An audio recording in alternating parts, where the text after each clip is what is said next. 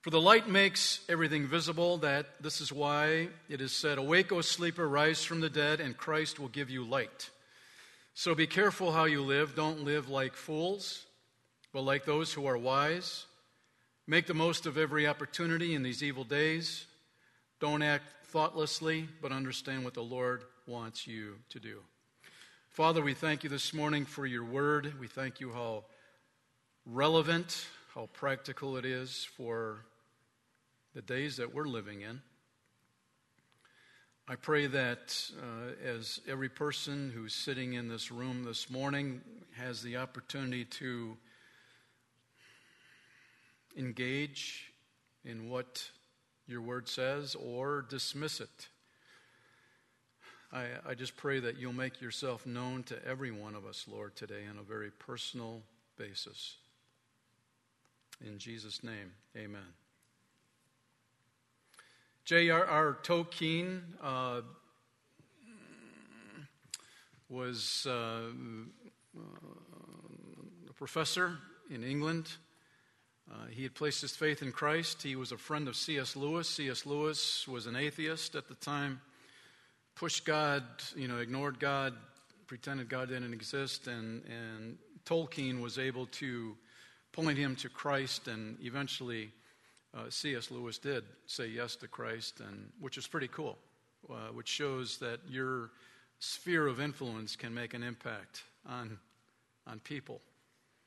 So let God use you. Anyway, um, Tolkien went on to write the series The Lord of the Rings, and um, uh, the, the, Two Towers. Um, there's a scene there where uh, Theoden, king of Rohan, has been influenced by darkness. Uh, our good friend, I, I, shouldn't say good friend, but uh, Grima Wormtongue, uh, just a creepy dude, uh, inf- influenced by Saruman. Saruman's, uh, he's on the dark side as well. So Saruman has, has, has influenced uh, Grima, and Grima in turn has influenced the king of Rohan. And when you look at him on his throne, he looks like he's ready to call it the day. He's all crusty. He, he can barely keep his eyes open. He's not kind of non responsive. And while he's going through all of this stuff, um, his kingdom is, is suffering because of it.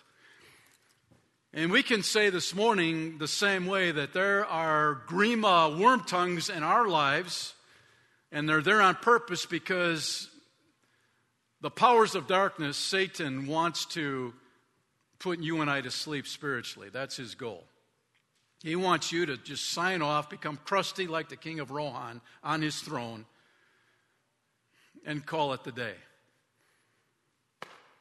And so you and I have a choice. Uh, are we going to let that happen or are we going to push back? Well, uh, the cool thing is that Gandalf uh, recognized that the king of Rohan was in a bad way, and he came and basically set him free from that influence of darkness that had impacted his life.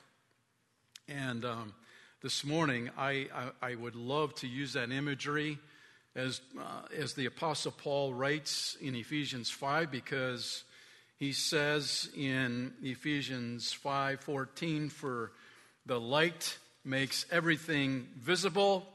And that is why it said, Awake, O sleeper, rise from the dead, and Christ will give you light. Now, well, last week we kind of camped out on that theme, light, that when you put your faith in Jesus Christ, you carry the light of Christ in you.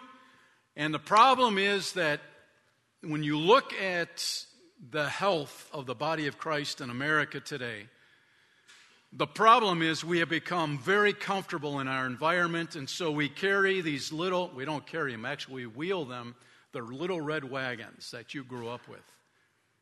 You've kept them, and, in, and behind in that wagon, you put your lamp. And you've got a bushel next to your lamp. So, when you walk through life with your wagon, your light is on, but when you get into an uncomfortable environment, a, an environment that you feel inferior, you feel disconnected from everybody else around you because they don't think the same way you, you think or the same way that you believe. And so you just, you know, you just stop and you take your bushel and you put it over your lamp and then you continue on. And, and we become so good at putting our bushels over our lights that we become dangerous to ourselves and even to our culture because we're not being light in darkness. Last uh, uh, yesterday, when uh, I was just working on these notes, a song came up on my on YouTube that so I'm rolling through through music, and um, I thought, man, this is this is really cool because it says what we said last week and what we're reaffirming here this morning in verse 14. And it reminded me when I was on vacation last year, this song came on the radio, and I had the opportunity of turning it up real loud. So listen to it.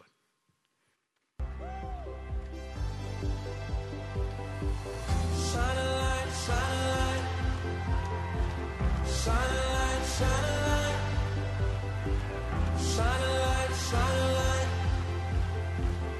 shine a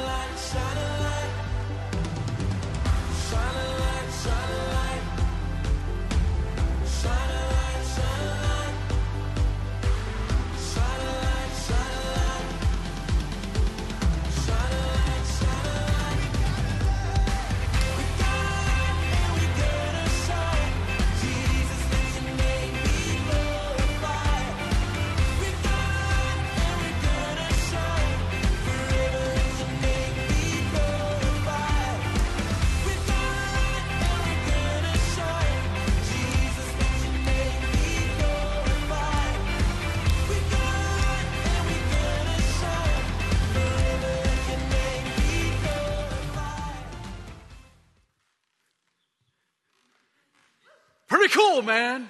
Pretty cool. Um, I look at that song as a great reminder to you and to me because it is so natural to put our lights away, to dim them, to cover them. And uh, you got a light, like you, the song says, and you want to glorify Christ. That, that should be our objective. And Paul is saying the same thing here in chapter 5 of Ephesians. That when you're tempted to put the bushel over your light, don't do it. Don't do it. Resist that urge to cover your light and keep the light on wherever you are, whatever environment you're in. Let the light of Christ shine through you. Which leads us to point number one in your notes. We need to wake up. We need to wake up. Um, John Owen, who um, was a theologian in the 1600s, said, We are either killing sin or being killed by it. Now, we could take a vote this morning and say, ask the question, is that true or not? Um, I could help by saying it's very true. I, I, it's, it's so true. Either we deal with stuff in our lives or it will kill us. Like the king of Rohan, he didn't deal with Grima Wormtongue, and he just let him hang around, and, and, and the king of Rohan uh, was just kind of slipping away, so to speak. And that's how it is in life, that we need, we need to um, deal with the stuff in our lives, let God work in us, eliminate things that we've connected with that are holding us back, that are putting us to sleep spiritually or we're going to be killed by it. It's, it's that simple. There, it's straight up. It's, it, this is not a game. Uh, it's it. So, number one, wake up. Verse 14 For the light makes everything visible. And this is why it said, Awake, O sleeper, rise up from the dead, and Christ will give you light. Paul is saying, We bring light into darkness, it exposes everything as it is. Um, So when we when we're looking at wake up, O sleeper, when you put your faith in Christ, you were dead spiritually. I was dead spiritually. And when the light comes on, man, it's like, wow, wow, When, when Christ is living in you and through you, man, it just it makes life so much better. So that's the first step. Coming out of darkness, putting your faith in Christ. Paul's saying, Awake, O sleeper. The second fact of the matter is, as a follower of Christ, if we're not intentional about our walk with Jesus on a consistent basis, it's so easy to go to sleep, to wither away, just like the king of Rohan. So Paul's addressing these two issues because that, that, that's exactly what was going on in the church at Ephesus. Ephesus, um, modern day Turkey, um, um, headquarters for the goddess Diana, all kinds of pagan worship going on there. Um, and so, Paul, when, you, when we walk through this story or the text today, you're, you're going to see, man, this sounds like a lot what's going on in our country today, in my environment where I live. And that, that is the cool thing about God's Word. It is relevant. So, Robert Louis Stevenson uh, was a small boy in the 1850s, and um, he lived in England. Uh, uh, one night he's looking out his bedroom window. His nanny came in and said, Robert, it's time to get ready for bed. He kind of was lost in a daze, just looked out the window, and so the nanny came over by the window to see what he was looking at. And, and so she asked him, Robert, what are, you, what are you looking at? And he, without taking his eyes, you know, away from the window, he pointed to the lamplighter out in the street who was lighting the street lamps and said, Look, Nanny, that man is putting holes in the darkness. That's what happens when you turn your light on. You put holes in the darkness. And the problem that we're seeing in the church in America today is that the church isn't turning the light on. And so the darkness is impacting those that should be carrying the light, the darkness has crept into the church. And that shouldn't be. Now, that would be a good place for somebody to say, yo. Yo. I agree with that. That's, that, that is exactly what's going on. Um, in verse 8, Paul kind of says, For once you were full of darkness, but now you have the light from the Lord, so live as people of light. So we need to do it. We need to, to settle the issue instead of how I go by feelings. I don't feel spiritual, or I don't have the gospel goosebumps, or whatever the case may be. We just need to be the light of Christ and let that light shine through us on a consistent basis. Listen, we're not perfect. We're not perfect. Nobody's perfect, but we can be consistent by keeping that light on. Right? That's right. So, the great philosopher Babe Ruth, many of you have heard of him in school, uh, he gave us this counsel Yesterday's home runs don't win today's games. What, what's he saying? He, he, he's saying, man, you can have a great game yesterday, but if you're not hitting the ball well today, it, hey, you, you can't live your life on yesterday. You can transfer that over even to, into your Christian walk with Christ. I don't know where many of you came from. You know, did you go to camp in the summer? Did you go to retreats? Whatever the case may be. But I remember there were times in my life specifically where I, I connected with God on a very powerful basis, you know, of sensing his presence, sensing his hand on my life. And then there were times I didn't sense it at all, you know. So, so many of us, we can, we can say, man, I remember the good old days or back five years ago or a year ago when God was so close, and you've just put it on cruise control. You know, I'm just going to coast my way into heaven. Hey, you're not going to make it. You're going to, you're to be like the king of Rohan. You're going to get all crusty on your throne. While everything around you begins to deteriorate. And so we need to be proactive. We need to be intentional about not allowing ourselves to go to sleep spiritually. It's too easy to do. Sir Francis Drake, he was a, a world explorer in, in the 1500s. He wrote, Disturb us, Lord, when we are too well pleased with ourselves. When our dreams have come true because we have dreamed too little. When we arrive safely because we sail too close to the shore.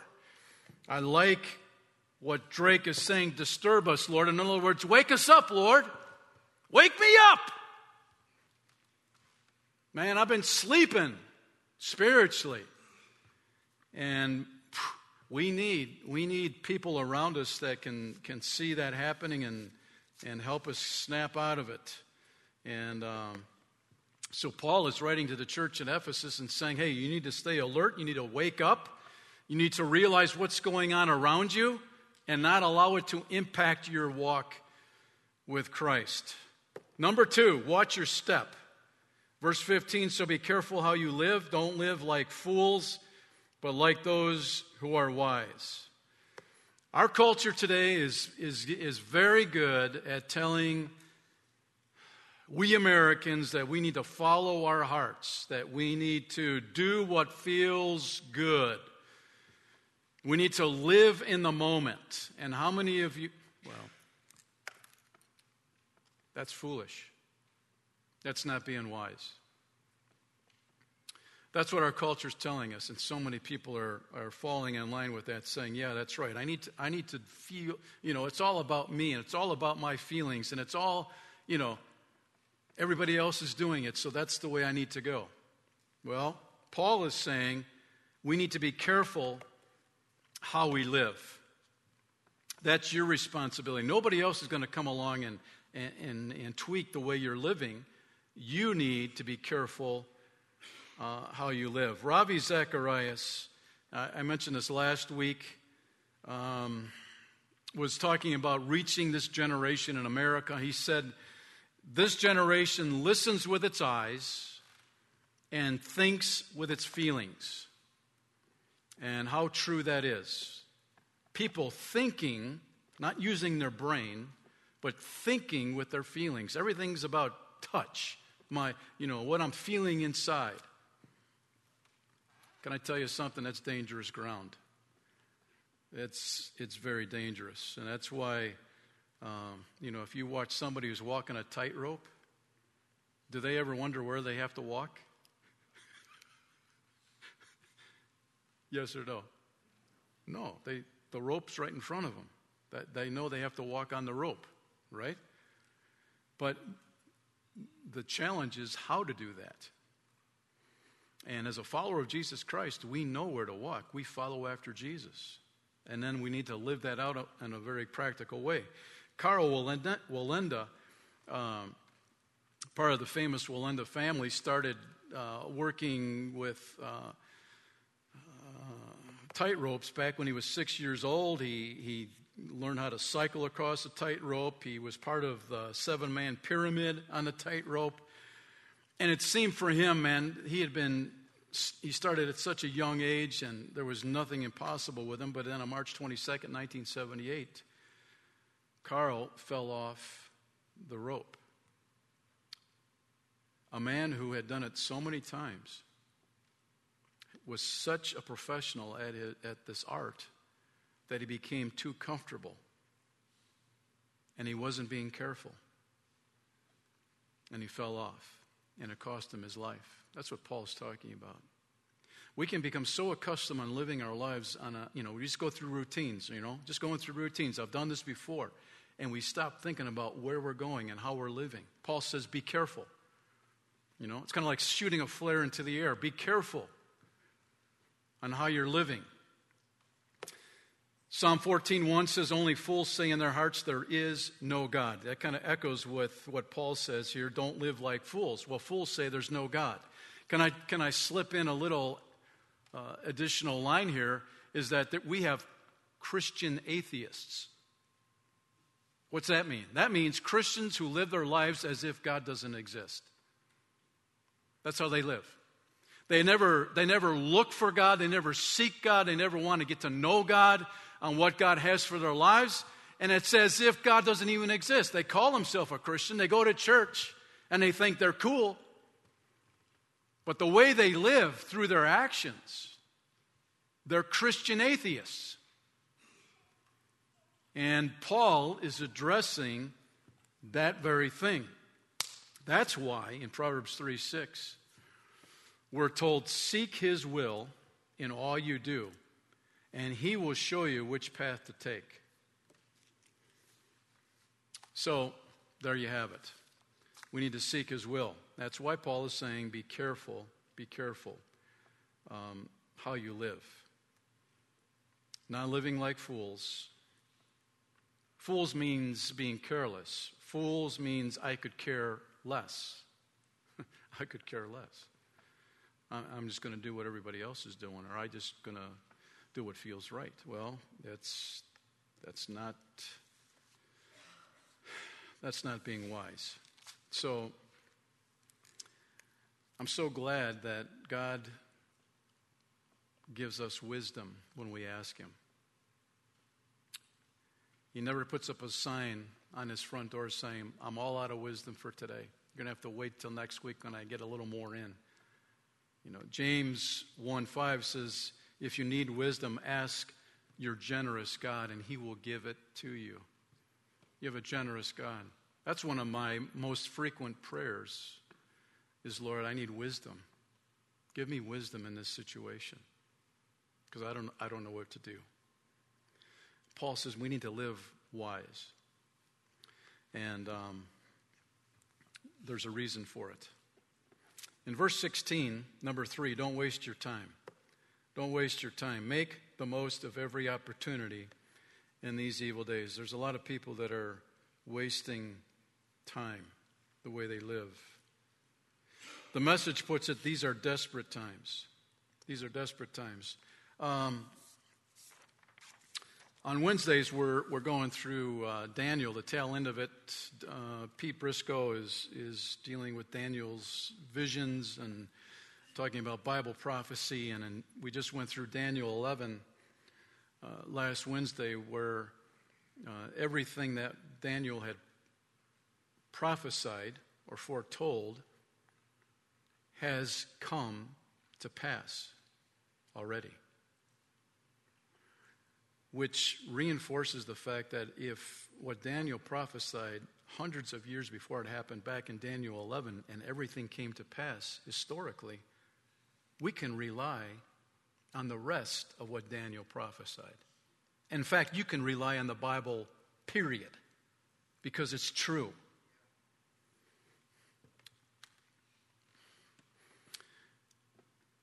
On the tail end of, of Daniel 11, it talks about uh, the believers, the Jewish people, where they were persecuted. They went through tough times.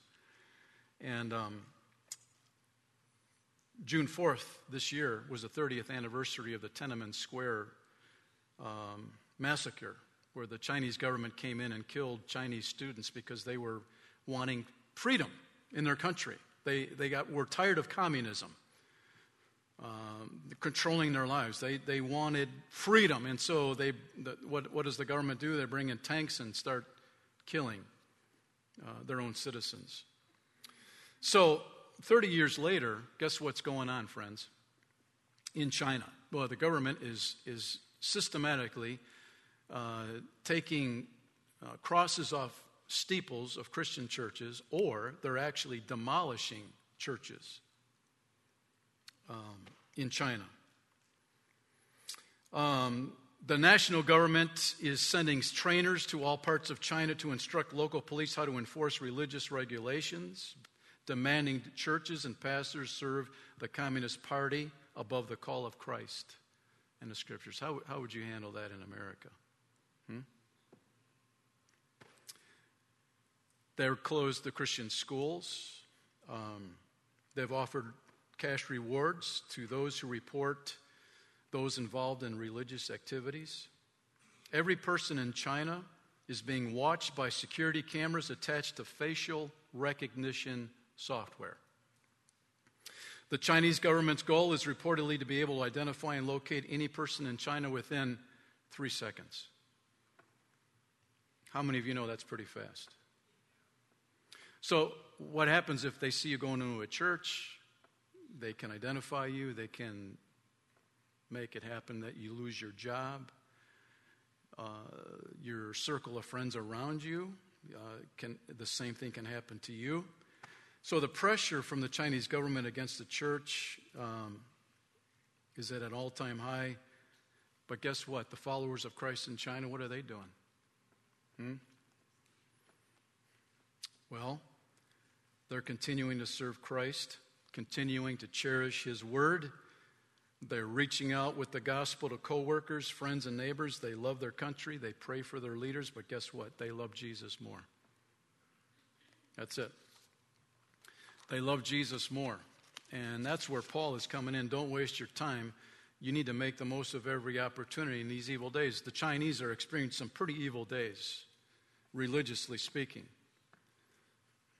But they're taking advantage of every opportunity to let the light of Christ shine through them.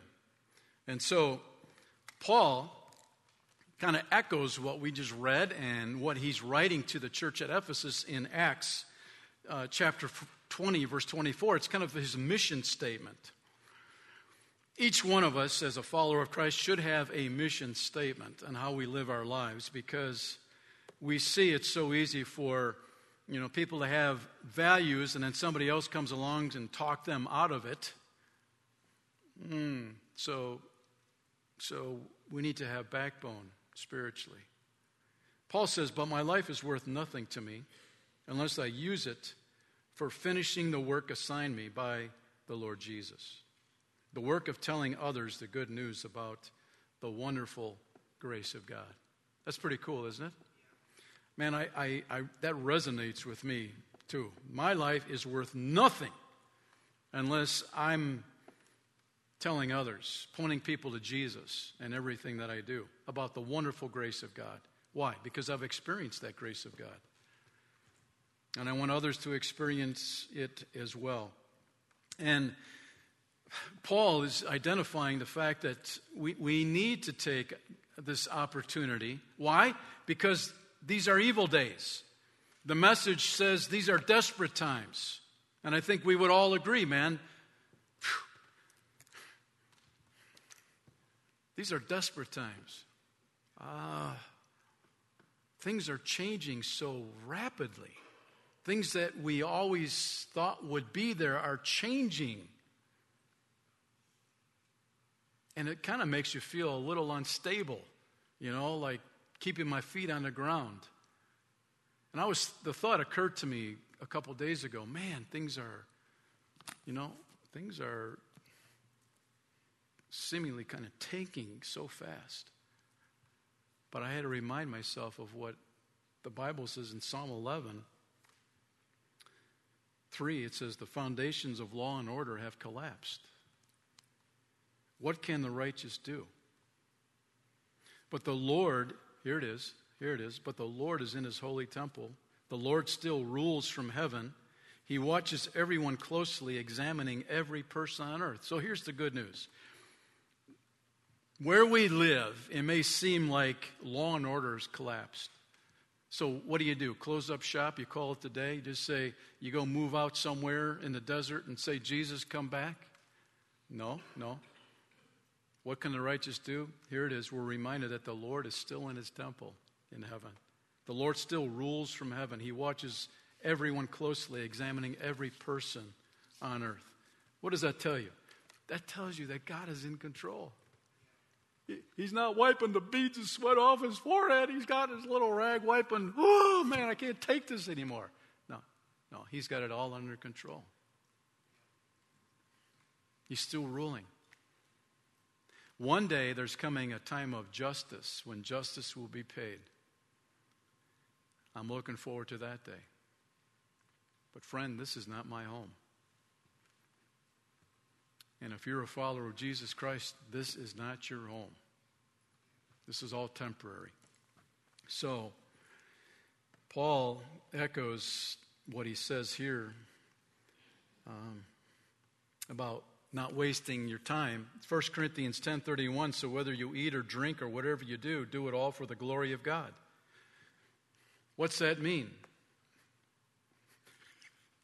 That means whatever you do, do it for the glory of God, right? Don't, don't pick and choose what you're going to do, you know, for what you want. No, whatever you do, do it all for the glory of God. That's exciting. That is neat to see in our lives when everything we do, we point people to Christ or we do it to honor Him because of what He's done for us. So, are you making the most of those opportunities that God's given to you? How's that going? Are you living like the wise? Huh? Are you living wise? I, um, many of you know I've said this. I, I have a Bible reading plan. I've been on the same Bible reading plan for decades. I need that kind of structure in my life. And so yesterday, I was reading Proverbs 8. Why? Because yesterday was the 8th of June. So I'm either reading the Psalm, you know, or a proverb, and there's other things in, in there as well. So I'm reading Proverbs 8, and something jumped out at me. And that's the cool thing. You say, man, you've read that how many times before? Yeah, I know that. But yesterday, is not going to win the game from all the home runs I hit, hit on Wednesday. See? So the point is, what I read days ago is not going to carry me over to today. Today, right? So where I am today, I wasn't down there three days ago. I'm in a new place, different place, so to speak. And so it spoke to me this way. So Proverbs 8, 1 through 4, listen as wisdom calls out. Isn't that cool? Wisdom. Where does wisdom come from? It comes from God, and it's calling out. Here, as understanding raises her voice. Look at God loves you, and He loves me so much. He's, he's allowing wisdom to raise her voice to get our attention. What's going on here? On the hilltop, along the road, she takes her stand at the crossroads. You know what jumped out at me? The crossroads. You and I are standing at the crossroads. We're either going to use wisdom to walk the path that God set before us, or we're going to use we're going to become foolish by choosing the path that we want to go on. Wisdom is at the crossroads trying to protect you from making the wrong decision. Aren't you glad for that? God could just say, Go for it, man. You just make a mess of your life. No, no, no. He's yelling from the crossroads. And by the gates at the entrance to the town on the road leading in, she cries out, Who's she? Wisdom. I call to you, to all of you. I raise my voice to all people. Man, I am so glad God is raising his voice in 2019 because we need it. We need it. People are ignoring it. God gives you the freedom to ignore them, or we could get those spiritual hearing aids where we can hear what the Spirit of God is saying. Yeah. So, whatever we do, let's not live like a fool. Let's live like the wise. Number four, choose to do what God wants. Choose to do what God wants. Verse 17 don't act thoughtlessly, but understand what the Lord wants you to do. That kind of, you know what's again, Paul, when, when he writes, he, um, you'll find him say something, and then a few verses later, he'll kind of rephrase it, but he's basically saying the same thing. That's what's going on here in verse uh, 17. Don't act thoughtlessly, but understand what the Lord wants you to do. You can go back to verse 10, which we hit last week. Carefully determine what pleases the Lord. That's your responsibility and mine. Carefully determine what pleases the Lord. Now he says, don't act thoughtlessly, but understand what the Lord wants you to do.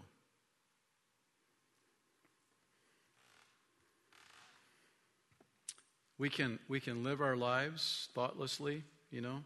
It's a, as if God is not present in our lives. We're going to, you know, we're only interested in our decisions and what's worthy of our attention. But that's not as a follower of Christ, we need to understand what the Lord wants each one of us to do. You have a choice, and I have a choice in that matter. And um, so I have my oldest sister um, was 10 years older than I was, and, and uh, when she was in high school, she felt like God wanted her. This is kind of going with verse 17, doing what the Lord wants. She felt like God wanted her to go to Bible school. And my parents did not have the finances to help her.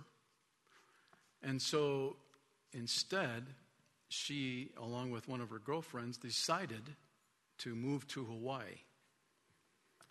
And uh, she got a job there and lived for a year. And while she was there, there was an Air Force um, man who wanted to marry her.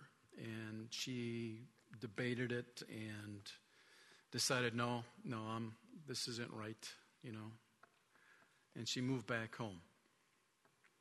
When she moved back home, she started drifting spiritually. Just, just that call for Bible school and high school, that thought became foreign to her, and she started living her life away from God.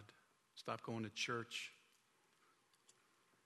And um, I remember there were times in her life where specific things happened, and I, th- I think it was God trying to get her attention.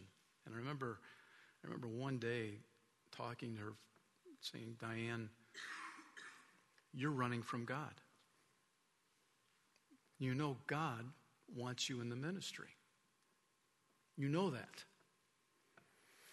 So she just ignored it. But anyway, my mom got sick. And through that sickness, both my sisters ended up putting, renewing their faith in Christ. It got their attention. And um, and so Diane, you know, reconnected with the Lord and and she said when when I when I retire because life has a way of speeding by. When I retire, um, I'm going to go on the mission field. Well, she passed away when she was 62. Never made it to retirement. See? Now, she meant well.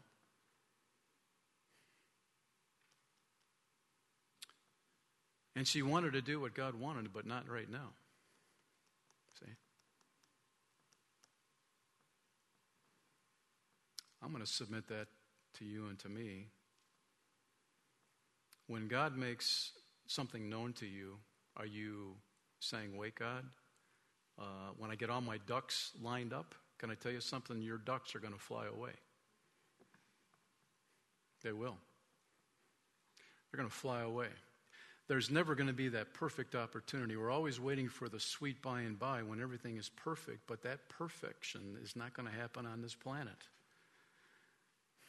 When God makes something known to you to do with your life, a choice, a decision, you need to act on it and not wait or make excuses why it can't happen right now. You need to obey the voice of God because God is speaking. And can I tell you that God speaks through His Word? Have I told you that? It's true. God does speak to us through His Word. That's the cool thing about it. Um, our culture today really has no, well, I'll, I'll take it to the next level. I would say the Christian community in America does not have a biblical worldview. You want to know why? Look at this statistic right here that 82% of American Christians only read their Bibles at church. Hmm? What does that tell you? That tells you at least 82% of Christians in America do not have a biblical worldview. Can I tell you that is why the majority of Christians in America today don't even know what the Bible says or has to say.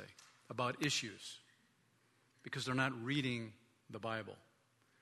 They don't know the character of God because they're not reading the Bible. So, so our culture, Hollywood, uh, media, that's the fuel that's dictating their worldview and how they perceive life and what's worthwhile investing in. Friends, I, I just want to tell you, you need to read the Bible to find out what God wants to do in your life. There, there's too many people, you know, that, oh, I got five red lights in a row when I was going down Mineral Point Road. That must be God. Or you're in a parking lot and a, and a spot opens up closest to the store and you're thinking, man, that must be God. God must want me to go into this store. Can I tell you something? That's superstition. That's loopy. You need to read the Bible to get clarity on your life, to find purpose for your life. Matthew 7 24 and 25. The message puts it this way These words I speak to you are not incidental additions to your life, homeowner improvements to your standard of living. They are foundational words, words to build a life on. If you work these words into your life, you are like a smart carpenter who built his house on solid rock. Rain poured down, the river flooded, a tornado hit, but nothing moved that house. It was fixed to the rock. So don't just read the Bible. Listen, I, I've got to tell myself many times, you know, I try to put the Evelyn Wood speed reading ability into boom, because I got stuff going on. I have to tell myself, slow down, man. I'm not just going to read the Bible, I need the Bible to read me. I need the Bible to speak to me. And it can't happen if you're not reading it or if you're taking time meditating on God's Word. Um, Psalm 119, 11, I have hidden your word in my heart that I might not sin against you. You want to know why? There is no difference in lifestyles between the church and the non believers is because they're not reading the Bible. Everything's cool, man. But you're breaking the heart of God. You're grieving God's Spirit. Man, I, I want to live my life so that I don't do that because I know how much God loves me. And out of my love for Him, I want to live my life in such a way that it honors Him and pleases Him. And so you have to read the Bible to know what sin is and what it isn't. And um, making the Bible a foundation of your life really isn't that hard to do. You could pick up a Bible reading plan in the back foyer there, um, get into it. Because why? These are evil days. These are desperate times. Um, I've been tracking this dude, Daniel Ritchie, uh, the last couple years. I, I, I really like what God has done in his life. And um, that's Daniel right there. He writes These words were used against me. He said, weirdo, gross, freak. Those are the words that have been spoken to me over the past few years at restaurants, all of them directed at me, not because I was doing anything offensive. No, I was being shamed because I was eating. The issue is that I don't eat like everybody else. I eat with my feet. I also drive with my feet and I brush my teeth with my feet. I do everything with my feet because I was born without arms. But that doesn't limit me. By God's grace, I have been able to live a full life and has included graduating college, marrying my best friend, having two children, serving in the ministry for over 10 years. The way I've lived my life isn't much different than anybody else. But I remember when I was seven years old, coming home from the grocery store with my mom in tears because someone had insulted me by the things that they had said. In fact, there was a time that I had to fend off a, a, rude kid at Disney World. You know, it's supposed to be the happiest place on earth. And then there was a time my parents and I were asked to leave a restaurant because I was eating with my feet. I was no longer who people said I was, I was who God said I was. The stares, insults, and words of others began to trickle into my conscience, alter my self worth, and erode any foundation of value that I had. I felt like the odd man out with nowhere to turn outside of close family and friends. I was beginning to succumb to the chorus of negativity. I was different, and apparently, that was a bad thing. The weight of being different became more than I could bear as I grew into my teenage years. The words of others began to warp my perception of the value of life. I felt like damaged goods, broken, unlovable. Isolation and darkness began, were beginning to sweep over me. I started to hate myself, and I started to hate other people. It was in this time of loneliness and negativity that I came across a psalm in the Bible that would change my perspective and my, would change my life. It was in Psalm 139 where King David praises God for forming him while he was still in his mother's womb. In four, verse 14, he says, I praise you, for I am fearfully and wonderfully made. Wonderful are your works. My soul knows it well. Man, I sat in my bedroom and I let that verse wash over me. Wonderful are your works, God. You have taken your time to make me just like I am. I am not an accident. I am not an accident or a genetic mutation. I am, by all accounts, different by design. And God didn't offer up a oops when He made me. Everything went according to plan, and when He formed me, He saw His work as wonderful. It was in that moment that I began to see it as wonderful as well. My sense of self worth, value, and identity began to shift. I was no longer who people said I was, I was who God said I was. I am no less a man because of my two vacant sleeves. I am a perfect creation, crafted by the hands of a careful creator. I am a man that God has made with talents, gifts, and abilities. And he concludes with This is my calling in life. I am passionate about going into all the world with the gospel, glorifying God in everything I do to help make disciples and to encourage believers with God's story of grace in my life. Daniel Ritchie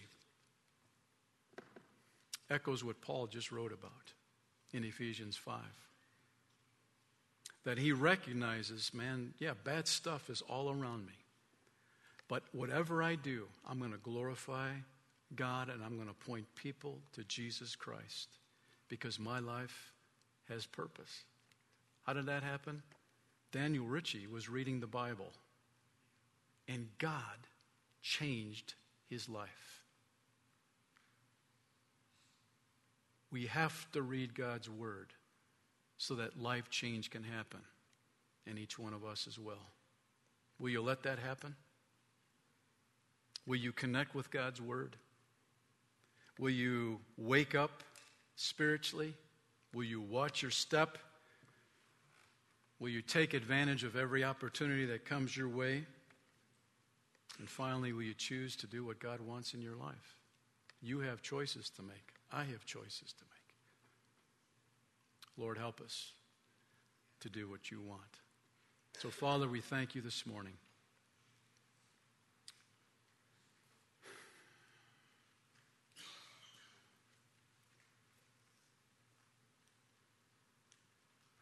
Lord, each of us coming from different backgrounds, different set of circumstances.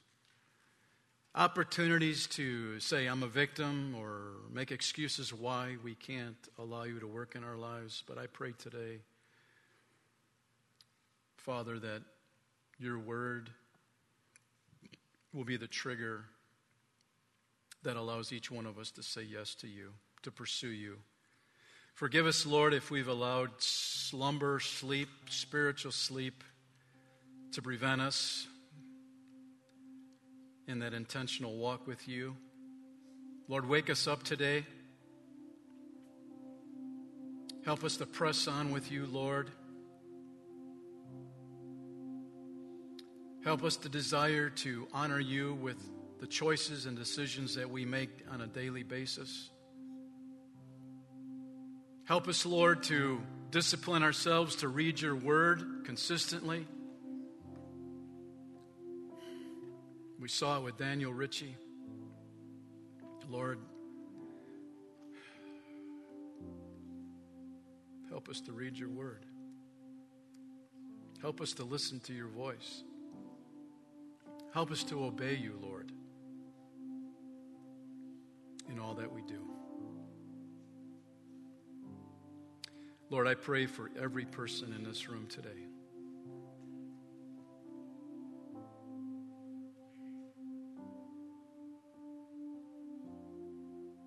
For the choices, decisions that are being made right now.